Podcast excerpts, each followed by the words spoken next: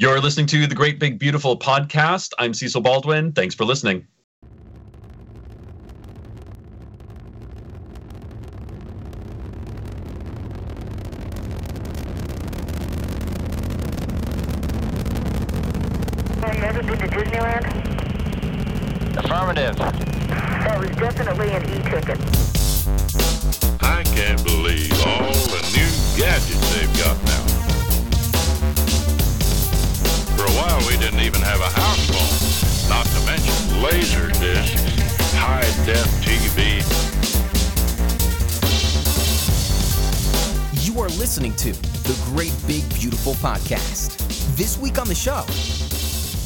Read the reviews. I, I hear the the few critics that there are who gripe about why do you pause so much? Why do you break your sentences up like that? And and I think to myself, well, this is probably somebody who's never experienced theater at all. You know, there's there's got to be some performance aspect to it. You know, pausing after a really dark thought or or right before you drop that one particular name, like those things matter. And so delivery really has to be uh, something you care about.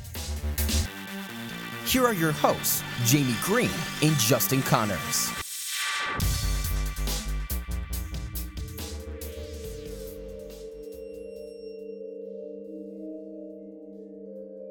This is a special edition. I'm trying to be spooky. I'm sorry, I didn't mean to laugh at you. But that was that was. I'm sorry. Carry on. Special- Continue. Continue. Ooh, no, I don't even. Why am I doing that? I don't even. I don't know. This isn't like a Halloween episode. Okay, well, we're here on the Great Big Beautiful podcast. We I tried to be cool and theme it with cool, I know, I- spooky music. I ruined it by laughing at you. I apologize. no, it was funny. It was it was it was silly anyway. No one took me seriously. But today is a is an awesome conversation, a bit of a humbling conversation in some ways. And, and, we, and we mentioned this before, but we are talking to Aaron Mahnke from the podcast. Well, not even just a podcast now; it's like a universe uh, lore, and it's you know it's not just a podcast anymore. But Yeah. Well, it, it is. I mean, it started as a podcast, and he's doing some live performances, which a lot of podcasts are doing. We should. W- Side note, Justin, let's do some live episodes. well, we tried. And, anyway, anyway, so he, um, yeah, we'll get into what lore is if you don't know in a second. Right. But he's also taking it. It's it's being adapted for television and books. So he is. It's becoming a little bit of an empire. Um, but but tell me, Justin, why was this a humbling conversation? Well, um, Jamie informed me so nicely as he was doing his research that this podcast started. Was it the day before we started? I think it was Uh, the day. Lore, we were th- we we are three days older, so we started. Three I don't days remember. It was like a Tuesday. Oh, awesome. He came in on a Friday or something. awesome. So we started around the same time. Let's just say that. The same week. and same week, and he's doing a little bit, uh, a little tiny bit better, Just a little. than, than ours. Um, Yeah, so we we both both Lore and the Great Big Beautiful podcast began. We dropped our first episodes the very same week, um, in and uh, he sort of rocketed to the top ten of iTunes. like, I think uh, I don't know if he was ever was in the top ten, but you know he's like top twenty is where he has reliably been for the last couple of years. right. Um, and uh, he has you know millions of downloads and millions of followers, and he has the the cachet to turn his show in, it, it, into a TV show and and and write, pu- turn it into books.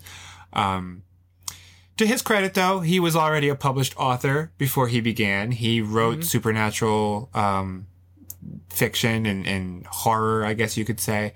Um, and then he sort of took that uh, skill set and that that idea and turned it into a show that, frankly, is just compelling listening. You know, he wrote. It's it's and we talk about this. It's all about the storytelling, you know. And he just found the right stories to to grab hold of people, and uh, it became incredibly incredibly popular. And there's a reason. There's a reason. I mean, there are some shows, and we're not just talking podcasts, but let's. There are some things that are very popular that I have no idea why they're popular. Like I just don't get them at all. Uh, but lore, I think, deserves every every ounce of, of success that it's gotten. Right. Well, and I mean, really, what he's done is he's taken his, you know, he said he's a published author, and he's taking that skill and turned it into a different medium, and Yeah. it's really connected with people on that front. And I, th- I think it's a really like a lot of the times you hear podcasts, and it's just a bunch of schlubs like us sitting around a mic talking about things, right? Like it's just people talking Wait their opinions. minute, that sounds familiar. and and f to take something like a, a written story and put it into audio and you know do do it the delivery way that podcasts go people can listen to it in their car it's you know and it's free content for them it's just ooh, i mean it's a it's like a recipe for complete success right Yeah, and he is he also I think maybe this was intentional, but you know, based on our conversation, where he's kind of like us, and he was he's just been making it up as he goes, so it mm-hmm. might have just been you know dumb luck, but he stumbled into like a perfect length, I think, for the content that he provides. You know, a lot mm-hmm. of the episodes are just twenty to thirty minutes, some of them even Right. shorter, and they're just they're like not really bite sized, but they're like they're just a, a really good length because mm-hmm. if if if you don't like a particular story, if it's just not doing it for you, then you know it's you don't there's not there's not much longer before you get to the next one. You know, it's not like you're gonna suffer through an hour. And you know, I don't understand the podcasts who put out weekly like two hour episodes. You know, or or do a daily podcast because re- who got time for that? You know, like as a listener, who has time to sit down every day and listen to a new podcast, or who has time Right. to sit down and listen to a two-hour podcast of two schlubs talking? You know, I mean, like some of our episodes go over an hour, and I feel bad Right. for our audience, but that they only go Right. over an hour when we have an amazing conversation. And I like to think that if you like that person, you're going to listen. If you don't like that Mm-hmm. person, you don't have to listen. You know, but. So I don't understand the the two hour podcasts, but Aaron with lore has really hit on it just a really good length. No, exactly, and and he's a fascinating person, and you get to hear. We interviewed him about you know how he creates and what he does. So if you're a lore fan, or you're just a fan of pod podcasts or storytelling, anything like that, you're gonna really like this. So we're gonna go play it for you right now. Hope you enjoy. Aaron, thank you so much for taking the time to chat. It's uh, wonderful to have you. Pleasure to be here. Thanks for having me. Um, I guess I wanted to sort of go back to uh, uh, the seeds of lore, if if you will. So when you first hit on the idea and it first jumped into your mind, and you said, "I think this is going to be a really good idea," what led to your decision to turn it into a podcast specifically? Was there something about that format that you found compelling, or was it just the easiest to enter, like the the, the lowest barrier to entry? I guess. Uh, well, podcasting really is a low barrier um, medium for a lot of people, but for me, it was kind of like um, it's kind of like stepping in onto you know a, a loose board and falling through into another room mistakenly. I didn't try to, I didn't try to start a podcast. I, I'd actually started out um, writing uh, this thing that was going to be uh, like just a record of great historical tales that I had bumped into in the process of writing my books. Um, so I was gathering uh, a few of my favorites together. I was calling this thing like my favorite New England myths, my five favorite myths, and uh, so I was writing these historical essays about these great, um, you know, just true life, weird, bizarre, freaky stories that I was bumping into, uh, and I wrote four of them and I had planned to give it away as kind of an incentive for an email list. You know, hey, sign up and you can have this PDF. And Sure. It, just started. The word count got so big that I realized that reading this PDF on a mobile device wouldn't be friendly anymore. Mhm. And to me, that meant that it wasn't valuable. And so I I gave up. I I think I you know I just decided it wasn't worth my time. And besides, who wants to learn about the history behind folklore, right? So, right, sure, of course. Obviously, nobody. no, nobody at all. So I, I, I decided to throw it away. Literally, I, I clicked on the file and I dragged it to the trash can on my desktop. And uh, there's this moment where, like, you can you picture some movie director filming this, and I paused and I thought, you know, I I wouldn't blame anybody for not wanting to read this in a PDF, but I read a lot in audiobook. That's how I get books into my brain. right. So, um, you know, maybe I could just try reading one of these into a microphone. I had a microphone. Why not? Why not just give it a try? Um, so I did that. I recorded one of them, sent it to a friend, and said, uh, "What do you What do you think about this? If I did like a zip folder of five of these, would you Would you give me your email address for this?" And he said, "No, don't don't do that. It, this is a podcast." Um, which I thought was hilarious because Yeah. a podcast was, you know, it's an interview show like this, or it's a, a panel discussion about, you know, movie trailers and uh, you know iPhone updates. And Yeah, stuff. right. So yeah, I kind of kind of fell into it accidentally. that kind of blows my mind that you were willing like like you said the word count had gotten so high so obviously it took some time and some effort to write all that Yeah. down it kind of blows my mind that you were willing to just trash it i can't trash anything that i write no matter how bad it is i'm hanging on to it because there could be something there that i'd, I'd want to come back to later and, and and draw out into something else Yeah, I, for the most part, I am a save all the parts of the chicken kind of writer. Like Yeah. I, you know, if I'm writing an episode and I decide that there's a whole two paragraphs that just don't work for the flow, I don't delete them. I just cut them out and paste them at the end of the episode, so I've got them saved in the document somewhere. yeah Um, but th- this all happened at a time when I was I was very frustrated with, with just the whole prospect of writing. I, you know, I wasn't. I was spending a lot of time creating stuff that wasn't going anywhere, and I I had to make this decision whether it was going to be, you know, do, do I spend more time on on a on a thing that won't pay off, or should I pour more of myself into my day job, which was freelance graphic design? Right and uh, I think that was the moment where I just decided I, I just need to give up. I'm gonna I'm gonna quit writing, you know. oh And uh, I was I was just about there. Yeah. So and, and man, if that's not an inspiration to to people who Yeah. are at that moment in their in their lives right now, I don't know what is because they're all. I mean, that's a that's a wall that every not just writer but almost every creative person will run up against at some point you know the the whether Yeah. it's because of um, you know internal frustration or writer's block or or rejections there you know you're going to come to that point where you're like why am i doing this? And i i, think i just need to give it up and focus on what's paying the bills. Yeah. Yeah, um absolutely. and and now here we are and i mean and it's it's a runaway success. Um when you talk about the show now, how much research would you say on average goes into every episode? well, you know, so it's evolved a lot since those first few episodes. The um, I mean, if you listen to the very first episode, it's short. There's a little bit less structure to it, Mhm. um, and I've learned over time how I need to build these not only to tell a good story, but also to to you know teach the right contextual material along the way so that the story makes sense. Um, nailing down a time for research is tricky now because at the end of last summer I brought on a research assistant and she she does a lot of the early legwork for me. She'll go read, you know, as much as she can on the topic and she'll outline material for me, give me a list of sources. Uh, and that helps me stay focused instead of chasing, you know, oh look at this new thing and and then you know following that topic and realizing that now I'm way off track. I Yeah. I have an outline that, you know, I I kind of know where the story will go and then i need to you know read as much of the source material as i can but you know at the end of the day i'm probably putting in you know 20 hours of of my own reading of the research reading the source material plotting out the beats of the episode uh, and then i sit down and write Yeah. So where do the stories come from?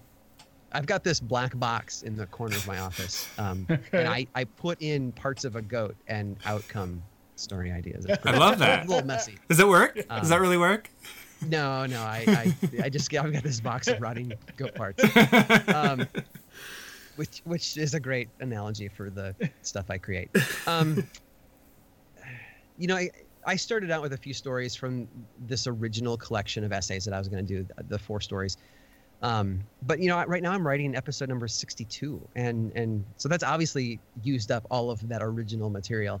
Um, but I have, you know, I've got this intuition that I just try to follow, and um, I dig into the topics that are interesting and compelling to me. A lot of times I'll be researching one episode and bump into hmm um, things that are the doors that open into bigger rooms than I should explore in that one episode. So I might save that for another one and come back and and and find a way to to create that into an an entertaining story. Um, Yeah. But again, it just all comes down to my gut, just trusting those little tickles in the back of the brain that say go that way or go this way. I, I was gonna say because I, w- I would have to imagine in the research that goes into any particular story or or or, or legend or folklore that, um, like you said, you know, you're gonna you're gonna find oh, you know, it's gonna branch out into unexpected directions, and maybe you'll come up Yeah. with three or four other episodes out of just that one episode's research. But you know, like you said, you're in you're in the '60s now, so is it becoming more difficult to come up with original stories or, or, or what you would consider good ideas that you'd want to put on the show than it what maybe was back when you were like doing episode 22 Well, when I first started out the show, I thought that I would I would do more of like the origin story behind a really high level folklore archetype or or superstition archetype. You know, so in in that sense, there'd only be one vampire episode ever, Right. There'd only be one werewolf episode ever, touching on those those big topics and and digging in deep one time. But what I learned was that it's not just one thing that feeds into these common fears or superstitions we have. There's lots of parallel stories that have their own nuances and their own flavors, and then I can, you know, I can come back to the topic and I can tell another story that fits that. So, um, that that's been helpful. Um, but the best part about history is that there's just so much of it. You know, I I think as long as listeners are willing to to trust me, you know, that that my intuition's leading me to good stuff, um, I'm going to be able to keep bringing in entertaining stories for a very long time. That's the that's the beauty of our our dark history as human beings. So, so do you have much of a backlog with respect to content for future episodes, or do you just start fresh every week? Um, I, I write ahead. I don't like to write under pressure. I don't feel like that's. Right. I, I mean, this is this is it's not just the way I make a living. This is my career now. You know, I Lore is more than a podcast, and um, in some ways, it's kind of like an enterprise. And um, I, I just can't get to that point where I'm writing under pressure. And I think I have to have this done in two days so I can record it, so I can release it in four. It's like I, I can't do that. So, um, you know, episode number 58 will come out on Monday in just a few days, and I'm currently writing 62. That's probably the slimmest my buffer has gotten. Um, it's usually five or six episodes, um, Yeah. but I'm, you know, I'm traveling more these days. I've got more responsibilities, and um, I had a live show last week that I had to prep for. So Yeah. sometimes I, I use up the buffer, and then sometimes I, I, I bank more in there. So over the next two or three weeks, I'm going to be banking a lot more. Yeah. Hopefully, as long as the words flow. Obviously. we definitely know what that's like. I mean, we're not obviously we're not scripted. We don't require that much research. I mean, we research guests and so we can ask, you know, hopefully Yeah. insightful questions. But I mean, we we I don't think we're spending as much time in front of the keyboard as you are for your episodes. But yeah, having that buffer is definitely nice. I mean, there when we when we get we generally try to stay like four to five weeks ahead, and that it's nice because especially when you're working on an interview show like this, we're working around other people's schedules. So I mm-hmm. we can totally relate to having the buffer. And when it gets down to like two weeks out and you're only, you only have enough for like two the next two weeks, I kind of enter panic mode. So yeah and, and and the panic mode makes it harder for you to solve problems Yeah. and and plan out what's the best angle for this piece i'm writing and I, I want the freedom to be able to say you know what this session right now sucks and i'm gonna i'm gonna walk away. I'm Mhm. gonna go swim or um, you know eat buffalo wings or whatever it is that's gonna help me crack this thing. And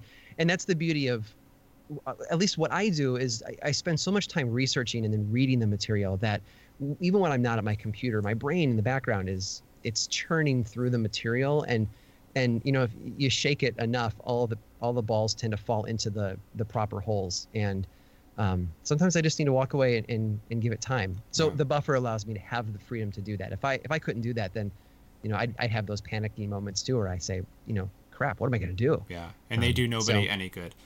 No, they don't do. no, me, listeners. So it, so far so good. Excellent.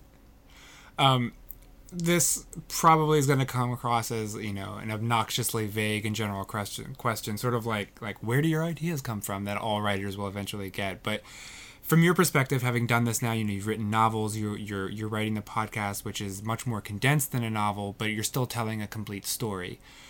When you sit down to write, or you've got the idea and you're starting to script it out and pace the story, what is the key for you to telling a great story that's going to really grab the listener or the reader or whoever's in, who, you know consuming that story I have absolutely no, no idea. that's the best answer you could Um, possibly give I, I mean, honestly, I I'm making this up as I go along. Um, Aren't we all? And again, it it comes back to my gut, my intuition. I mean, I I think everybody assumes that people who are at the top of their game are not experiencing that imposter syndrome. You know, where Mhm. they somebody's going to find out. I'm just making this up as I go along, and I that's I- yeah i don't there, i don't think stories should have a formula i think things like um, you know the story arc um, that that joseph campbell lays out that a lot of writers try to mirror i think that's great it's it's neat to to boil things down and say this is when it usually works but Mhm. I think when you when you sit down and say, well, well, then here's the structure for a story. Let me write around that. You, you get something kind of sterile and um, and lifeless. And um, I mean, it's it's Frankenstein at that point. You're just assembling pieces of a corpse, and th- there needs to be something else that animates that. And so I tend to lean on, I don't know, just my gut feelings about, you know, is that a compelling, is that a compelling transition between these sections? Is that Mhm. is that a note that I want to end this thing here on, or um, have I have I pushed them too far into some heavy stuff for too long, and we need to step aside with a moment of humor, or um, you know, Yeah. a change of subject of some kind. I, I, I couldn't write a manual on this. Yeah. Um, So I mean, ultimately, does it come down to you know, does it? Am I entertained by this? Do I find this interesting? And if I do, then eh, probably somebody else is going to also. Yeah, yeah, I think so. And I think that also, you know, what what makes a great story is the fact that you've sat down and planned it out. You know, I mean, Mhm. Granted that there's there's the debate between people who are, you know, they call them pantsers, people who write on the seat of their pants, and people who who are plotters. They they like to outline. I like to outline. So I'm a fan of planning. I just like I think that I think any podcast is a storytelling podcast, whether it's an interview or a panel discussion or a movie review or whatever, or something as obvious as mine, which is pure storytelling. Um, I think everything is storytelling. You're still trying to lead the listener from point A to point B and to do it in a way that entertains them. And I, so I think any podcast should be approached with with care and planning and thought into that journey, not just hey, let's show up and you know we'll do Mhm. it, right? Yeah. And I, I've I've taken part in a lot of that stuff in the past. You know, before lore, I I still had some podcast experience, and there's a, there's a lot of that that goes around where you know two two white dudes just show up and drink a beer on a microphone while they while they shoot the breeze, and that's that's not a planned journey. You know, that's uh Yeah. that's that's a a, a planned recording of a conversation, and I don't know if I if I'm if I'm gonna call that story. So, So mu- music plays a really crucial role in your podcast. Do you have a process for identifying the perfect sound for each episode? Well, you know, music is is it's one part of this larger theory that I have about storytelling. Um, see, if I want to lead listeners into like uncomfortable territory down a dark hallway, kind of, you know, with the Mhm. story, Mm-hmm. uh, there are things, um, you know, things can get tense. They can get frightening. They can get um, maybe a little hard to bear and um, and process. And that's when I need to do things to help coax them along with me because I think their brain starts to say, no, I don't want to go to where you're going. You know, if we start talking about H.H. H. Holmes in the basement of you know, his murder mansion, it, you know, a lot of people, I think their brains just want to walk away. Yeah. So music is one of the things that helps um, set an atmosphere and a tone, but so is humor. You know, I think it's it's all about disarming the listener, um, giving them elements that feel familiar and comfortable, so that the non-comfortable stuff is is more acceptable. Helping them feel, um, it, you know, it's it's like holding their hand and and, and telling them it's going to be okay at the same time while I'm leading them down a dark tunnel toward the nest of monsters. You know, um, if I just told the story, if I just came in there and just laid out all the gory details and was sterile about it, I don't think it would have the same effect. So, you know, music, humor, tone of voice, the atmosphere in general, I think it all kind of has to has to gel right. And every episode has a different personality. So I have to sit down after recording the dialogue and I have to plan that out. I have to think, you know, what what's my mood on this? What's Mm. my what's my tone? Yeah. So it, it's it's an art and it's one of those things like the writing that I just kind of I just kind of trust my gut on. Yeah. I mean, you mentioned tone of voice, and that also is sort of um, it's what gives lore sort of its special um, voice, I guess, for lack of a better term. Is you know the when your narrate your narration style, so like the cadence of your voice, the you know the dramatic pauses, the use of of, of comedy and humor and deadpan dry humor when it when the situation warrants it do you think that that's something that that came natural to you or was that you know did you was it really awkward for you when you first started out and like just talking into a microphone thinking what am i doing this this, this does not feel right at all Um, well, I think this falls back into the I'm making it up as I Yeah, go along that's what I category. You know, learning to learning to deliver. See, it's about learning to deliver the written word as audio. yeah Um, and and that's so that's different. So like, if you write a lot for a print or a website or you know some form of document that's meant to be read with your eyes, I think you write in a different style. hmm Um, but absolutely yeah but the the final product for me, even though I'm putting it on page first, is going to be spoken. And so, uh, you know, I think storytellers have to speak differently. Um, they have to write differently. They have to they have to think about how the words will sound when they come out of their mouth. And so sometimes I'll mumble to myself while I'm writing. I'll, I'll say a phrase over and over again and say, no, no, no, that's not smooth enough. I have to I have to rewrite that so it I- my tongue can manage it better. Yeah. Um, you know, that's one of the you know one of the tasks that I have with the TV show is you know making sure that dialogue is a lot more natural and and flows. Um, Yeah. But you know, um, yeah, I, I think storytellers are, are, are a unique breed. I, in a sense, they have to speak differently than in an interview show like this or in a tech podcast with you know a panel of guests. Because this isn't a spur of the moment thing. I think storytelling, the at least the oral storytelling that I'm trying to engage in, I think it's kind of performance. You know, um, and I, you know, I mean, I read the reviews. I, I hear the the few critics that there are who gripe about why do you pause so much? Why do you break your sentences up like that? And and I think to myself, well, this is probably somebody who's never experienced theater at all. And and I've never been a theater person per se, but you know, there's there's got to be some performance aspect to it. You know, Mhm. pausing after a really dark thought or or right before you drop that one particular name, like those things matter. And Mhm. so delivery really has to be uh, something you care about, and it won't be for everybody. You know, I think some people want to turn on a podcast and just hear normal people talking in a normal way, but yeah. Oral storytelling isn't one of those things. Yeah, but it's also there's nothing for me at least. There's nothing that pulls me out of whatever the content is faster than somebody who's reading and it obviously is reading from a page and it sounds like they're Right. reading. Yeah. Um, you know, it doesn't sound conversational and it doesn't sound um, spur of the moment. It doesn't sound like it's even a performance. It just sounds like they're reading off a page, and that instantly that pulls me out. I, I can't Yeah. I can't concentrate on whatever it is that that person is saying. Yeah. Um, you you've mentioned lots of different podcasts, um, or different podcast types. Are you are you a listener, or or do you just sort of do your own thing? Well, you know, part of it is time. You know, Yeah. I, I spend so much time writing, and when I write, I can't listen to other people talk.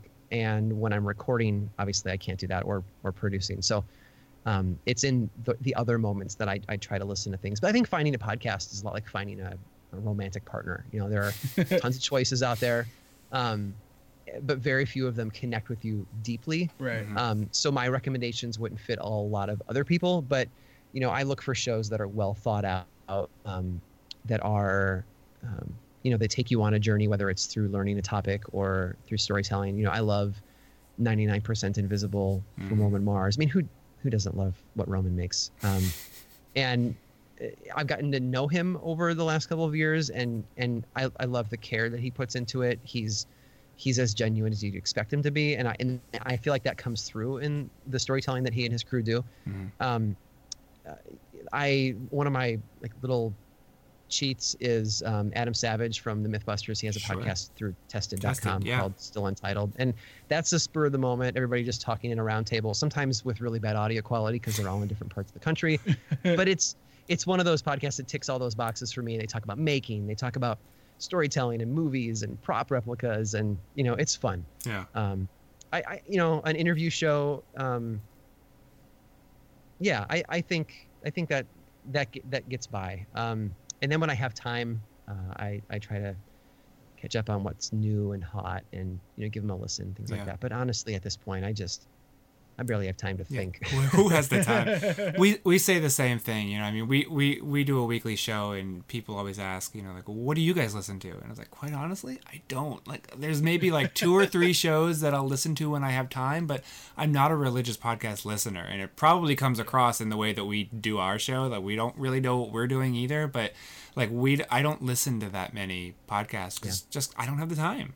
It's quite well, honestly. it's you know it's a it's a double-edged sword. I mean, if you listen to a lot of them, you you have the benefit of of picking up nuances and oh, I mean, boy, listen to the way he did that transition on that. That was really well done. I Yeah. need to try that out. You know, but at the same time, um, you could always just end up sounding like everybody else. Yep. You know, and I mean, look at all the serial knockoffs that are in the iTunes store. Exactly. And and while they're they're trying to meet a very thirsty need of people really want true crime, um, it, you know, you listen to a serial enough, and you can you can mimic the techniques and the style, and and, and pump out a clone, and and people are going to listen to it because they they can only listen to so many episodes of Serial, and then it's all done. Yeah. Um, so you know, I, I, I, I think I just err on the side of I'm not going to fill my head with everybody else's podcast because I want to make something original. Sure.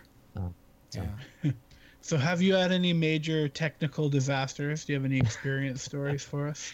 Uh, every week, every week is a technical disaster. Um, because because uh, the theme of this episode here is that I'm making this up as I go along. So, um, yeah, episode one is is my worst technical uh, disaster. You know, I, I used to record my podcast with my Yeti microphone. Nothing wrong with a Yeti. It's a good.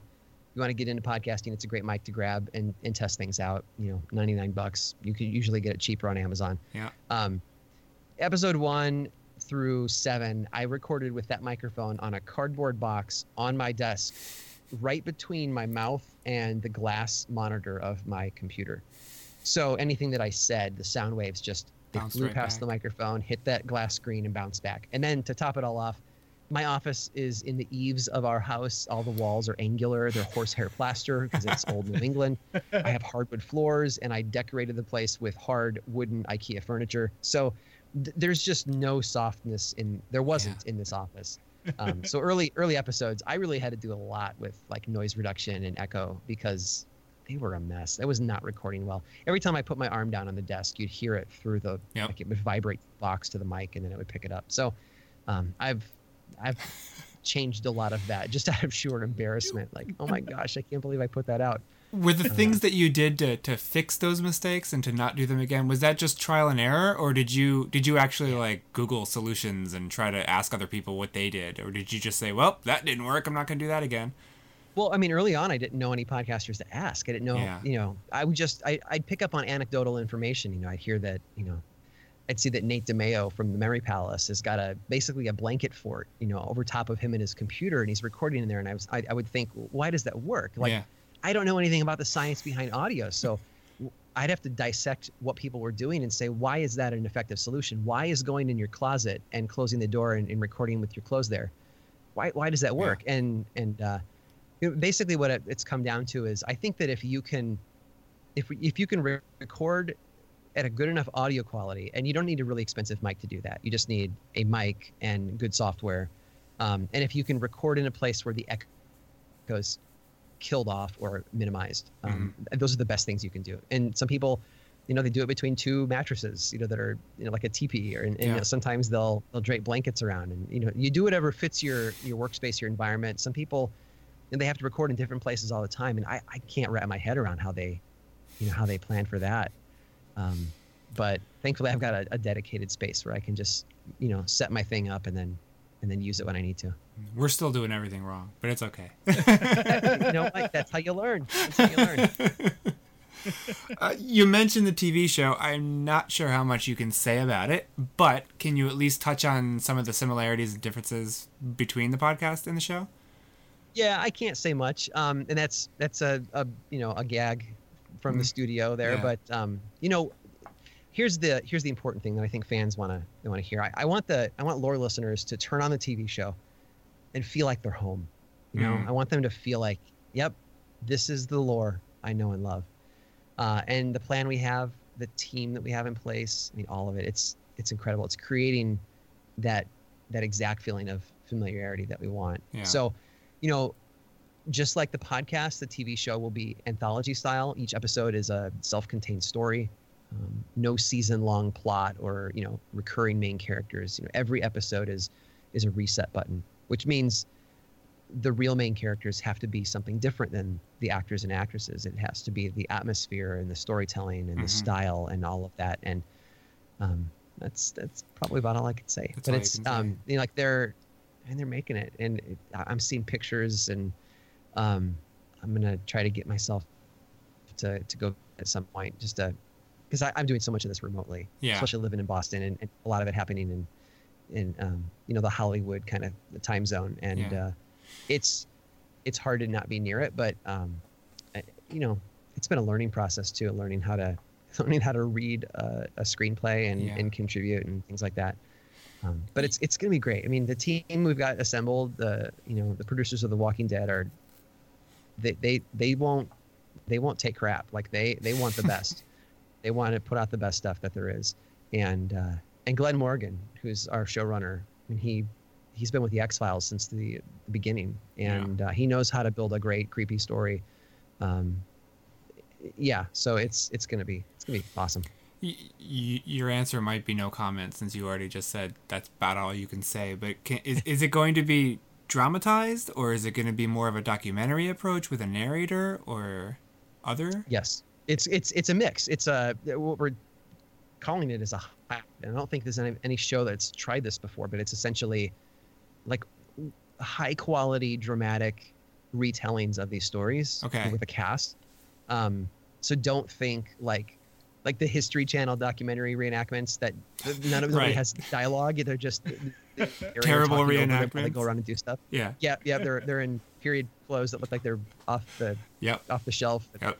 Um, yeah. To the, so this is this is like live, high quality feature film level reenactment. That's like a drama, Okay. and then elements that break that up to provide, just like the podcast does, get that context in there, get the the added details, the richness, the depth, teach you something that will come in handy in a few minutes, that kind of thing. Sure. Okay. Um, you're you're also turning it into a book, um, or a series Books. of a book. Yeah, Yeah, say, or yeah. a series of books. Um, can can you talk about those at all? I mean, it's got to be creatively. I would say it's got to be a challenge, although that might be putting it nicely. I mean, you because you're trying to tell the same type of stories in three different media at the same time. Well, you know, here's the thing. So so lore is story. It's Mhm. about story. And I know people they love different elements of what I create. Some people love the scary bits, some people love the history, you know, some people hate it when I do a cryptid episode and some people love it. Some people hate it when I do a you know, a true crime slash bio on a, you know, bizarre serial killer. And some Mhm. people just they love that. But at the end of the day, story is the king uh, in in lore land. Um, and then the other thing to keep in mind is that every medium, whether it's print or audio or video, every medium is different, and each one has unique storytelling tools that the others don't. Uh, and and those are tools the writer can lean on. So you know, we talk about things like the the oral performance of of doing a podcast like mine, and how I will pause and I will highlight certain words by the way that I talk. That's something that I can't do in a printed form Mhm. because you can't. How do you put a pause? I mean, what do you do? A line break? It doesn't. It doesn't work, right? Um, you can write kind of so that people feel like you're talking to them, but at the Mhm. end of the day, it's still printed word. Right. Um, audio shows can't show visuals. You know, I can't. I can't tell my podcasters to just look at the screen and see something, but TV can do that. So, um, everything has its pros and its cons. Um, so all of this, my expansion of lore into all these different mediums, it's about finding new ways to tell the stories, um, to see how one particular medium can excel where where another one, you know, can't. So just because I can't pause dramatically with printed word doesn't mean that print is inferior. It just means that I have to find what are its unique tools. And Mhm. the printed page is actually a pretty amazing canvas, you know, to see um, what you can add in that doesn't break the flow of the story, but adds to the story and accents it and helps create the mood where now I've lost audio and I make the mood in a different way. Mhm. Um, so the you know the book series will take story, you know, which is the centerpiece of all these different mediums, and just give it a unique book related uh, treatment. Um, Yeah. And like you said, that's about all I can say. but I, I think this is like the book series. It, it, it's very ironic too, right? Because I started all of this in an effort to sell more novels, Right. and um, and almost gave up on writing and made this audio show that's become a video show. And now at the end of the day, I've got a major publishing deal with you know one of the biggest publishers out there, and and that's that's pretty damn awesome. Yeah, So, I would say. um, and and I think that what people are going to get, like my publishers care about the presentation, and they really care. We've had lots of great discussions about how this thing is going to look and feel, and you know, it's not like you're just going to buy paperback off the shelf. It's this is special. This is the kind of book that you give somebody for Christmas, and they hug you, and and you know, want the next one for next Right, Christmas or right. whatever it happens to be, whatever that schedule turns out to be. But I think lore fans are going to love it. Awesome. I know I'm looking forward to it. Um, do you still find time to write fiction, or is it just it's all lore all the time at this point? that's what it is right now. No fiction right now for me, but um, I think there'll be a day when I have a bit more time. I mean, no TV show lasts forever. and Yeah. and that's not a bad thing, right? I mean, sometimes you know after however many seasons you're ready to move on, and um, I, no podcast lasts forever either. Mhm. So. Uh, if when I find the time, I'm certainly going to dip back into fiction. Yeah. Um, I've got my hands full right now, but I love making things up and writing them down, not just you know like digging into other people's stories and and retelling them. Yeah. Uh, so I, I I'm looking forward to that. There's some there's some one of my books I want to get back to and write a, a sequel to. There's um, you know other ideas that I just keep filing away for stuff that that I when I have the time I can do it. Not enough hours in the day, huh? Nope, not at all.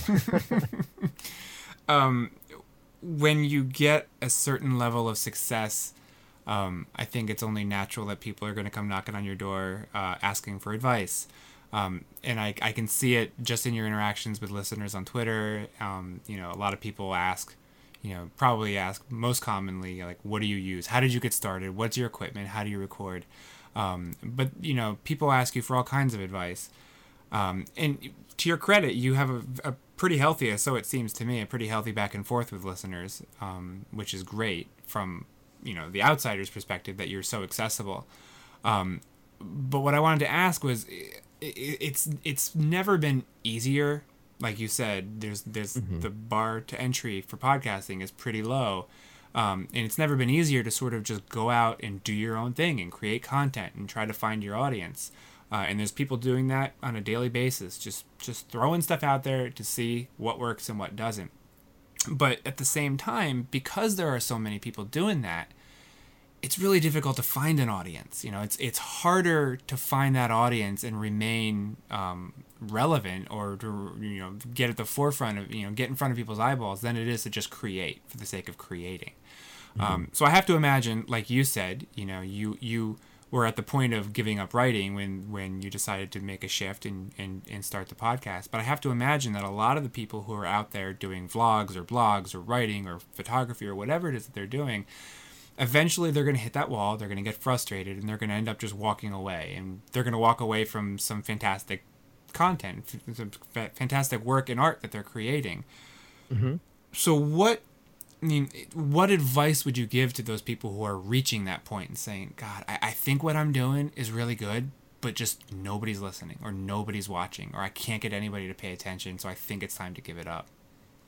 Yeah, it's a tough one. It is because it's like there's a, a massive crowd of people all running for one tiny exit. Right. You know, and only so many people can fit through at a time. And and that's not because things are elite or there's a gatekeeper. It's just I think the I think consumers like people, even us who want to like I can only fit one Netflix show in at a time that I want to binge. You know, I can only only read one book at a time. So it's always this competition for the attention of people. Thankfully, with podcasting, one of the things I've, I've learned is um, n- nobody just subscribes to one show, right? Right. They subscribe to half a dozen or a dozen. Some people have dozens of podcasts they subscribe to. Depends on your lifestyle and how much listening time you have. Uh, me, I, I don't subscribe to a lot because I don't have a lot of listening time. But I, Right. I think that, that that should offer hope to people who want to say succeed in podcasting because you're not competing with serial. You know, you're not competing with Down or, you know, This American Life or whatever. You're you just you need to get your show out there, and those people that listen to those other shows might also have time to listen to yours. Like so, that's that's pretty hopeful. Yeah. Um, but yeah, there are lots of mediums out there today that have little to no barrier to entry, and it's not just podcasting. I mean, you can publish your own novels right away if you want. You can, you can make a film. You can produce your own video content, put it on Vimeo or YouTube, start monetizing. Like you can, you can do a lot of these things with with no gatekeepers, nobody telling you no. You can just do it. And of course, if you own a mic, Mm-hmm. got some free software. Um, if you've got a Mac, you've got GarageBand on there. I still use GarageBand, um, and you can you can make a podcast. My audio needs are mm-hmm. so slim. I don't need multiple tracks and things like that. I've just got my voice and background music. But Yeah. you know, the, I don't think the tools. Here's this is this is the, the the thing though. Tools don't entitle anyone to success Right. and and this is a hard lesson for people to hear and most people hate me for saying it and I, and I I sometimes gripe on this on Twitter but just because you love the thing that you're making and you think it's the best thing in the world it's it's not up to you Mm. it's it's the audience it's the consumer the people who who see or read or hear it those are the people that get to decide if it's great and and it's a really hard lesson to hear but like you can't just go out there and force people to like your stuff and and and tell them but i think it's great it's the best thing in the world but you know what? If it doesn't resonate with them, then then you've Mhm. built entertainment for yourself. And if you're happy with that, that's great. But if you want to make people happy, you have to listen to feedback and criticism and, and adjust. Ultimately, I think though it's it's just about your goals Yeah.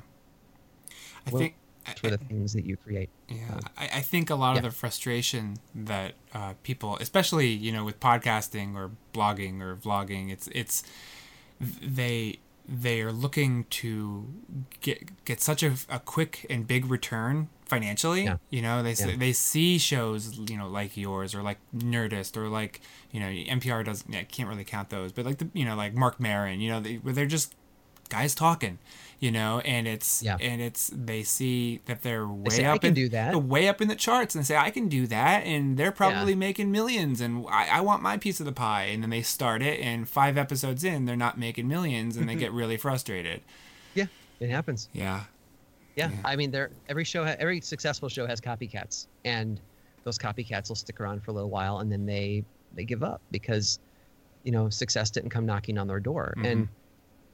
It's hard. You know, I think you have to you have to adjust your goals. I think that if if it is to be a commercial success and support yourself with your art, that that's a really steep hill to climb. Sure. But if your goal is to find joy through the process, you know, to learn, to get better at the thing that you're doing, uh, and to make something you love, no matter what other people think, then you know that's a great noble aim. And I, I realize that doesn't pay the bills, you Yeah. know, and happiness isn't something you can take to the bank. But um, Hmm. you know, aim for creating for the sake of creating. That's the fuel that creators run on, right? It's not fame. It's it's it's making something that resonates with people. So I think that people, if they want advice, just don't you don't set your heart on anything more than that, and then um, that way your tank won't run dry. And when you do hear that knock on the door that something big is happening, you, you've worked hard for it. Yeah. God, here, here. That's got that's good advice, and not enough people are saying that. I think. Yeah.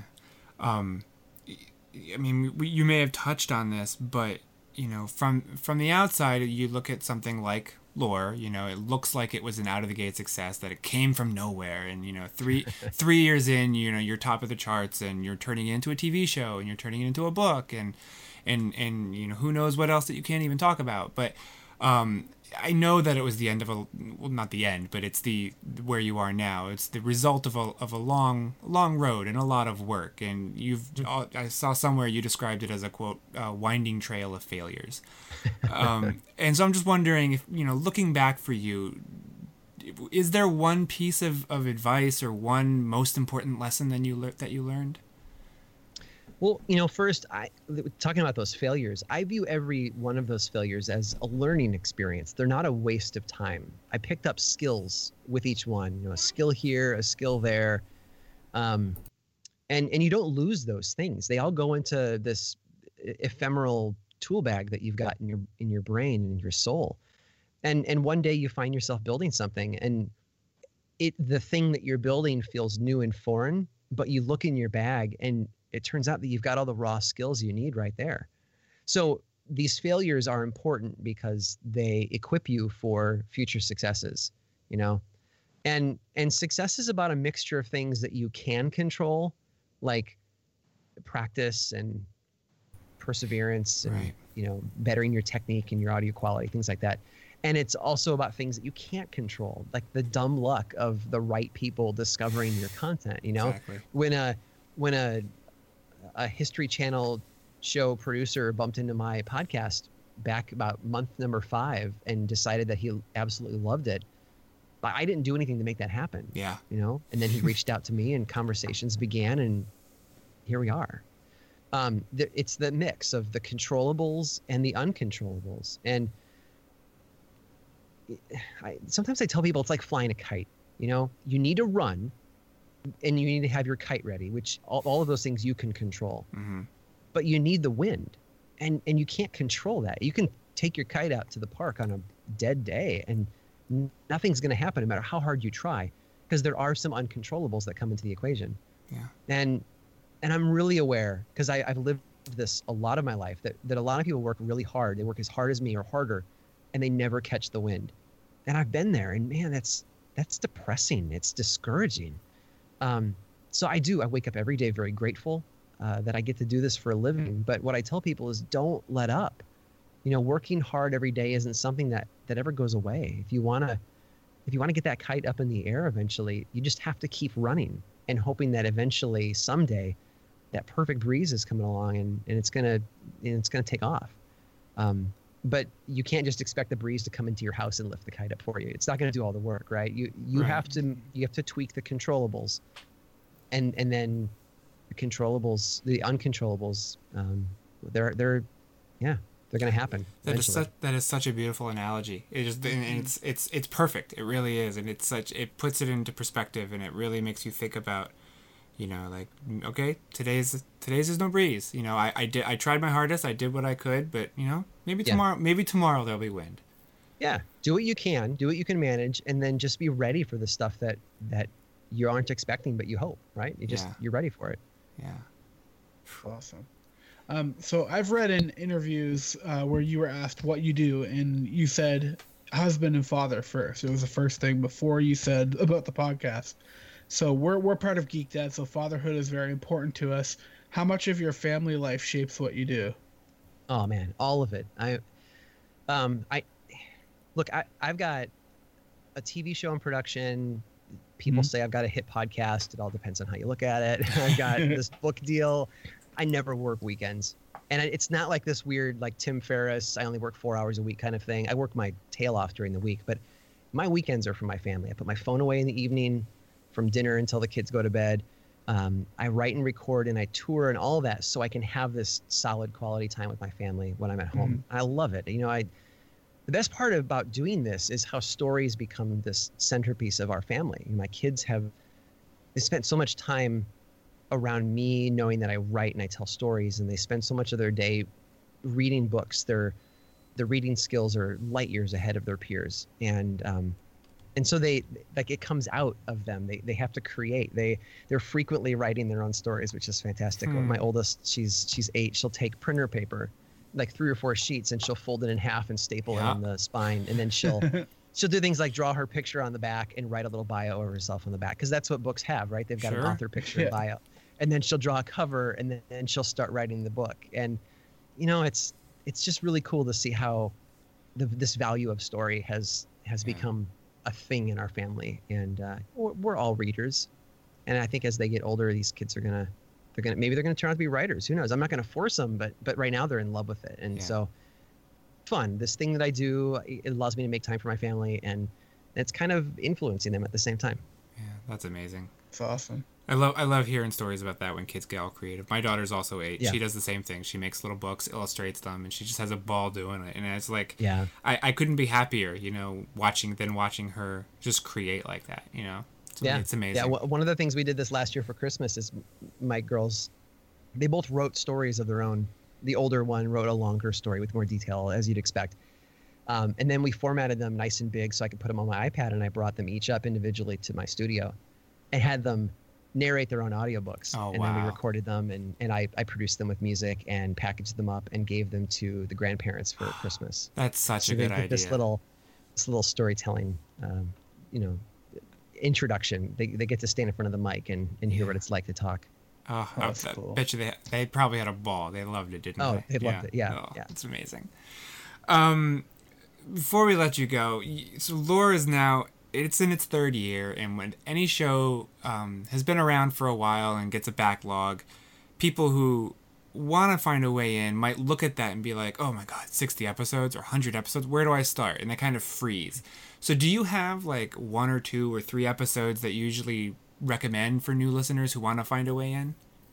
well it's funny I, I think i think there are different podcast listener personality types i'm a purist so when i find a show i go to episode one Mm-hmm. and then I go through it that way um, unless it's like hundreds of episodes and then I, I might pick and choose you know who, who which interviews i want to listen Right. to which guests that kind of thing um, th- the caveat that i give people about my show is if you're starting from the beginning prepare yourself for a show that starts out rough and matures over time um, like we- like we talked about the technical difficulties episode one was was not my finest um, what 18 minutes or whatever um, they they get longer, they get a bit more structured and a lot more polished. Um, some people think that's good, some people think that's bad. Um, around episode eight, I bring in sponsor ads, but I always put them at the end of the episode. They never get in the way. Um, and the audio quality, audio quality and production um, all get better over time. So, like, if you want to go on that journey of watching the show grow up, you know, Yeah. the the montage of seeing the kid become a man, um, start at episode one and listen on your way up. But if you are the pick and choose kind of person, and that's cool because lore's it's all anthology, right? You can listen Right. to whatever story you want, no orders. Um, I always tell people to go to episode 12. I love Half Hanged. It's Hmm. this really great true story about how folklore and superstition can drive people to destroy other lives. And and in this case there's this wonderful ending to how how things played out that that redeem it all. And um, I think the Margaret Atwood uh, connection is great. And um, it's it's just one of my I Yeah. loved writing it. I loved I loved I've, I've done it live a number of times. I, it's it's a it's a favorite of mine I remember that episode. It was really good. And I, I just for anybody listening, I started at episode one and just went through, and it's it's.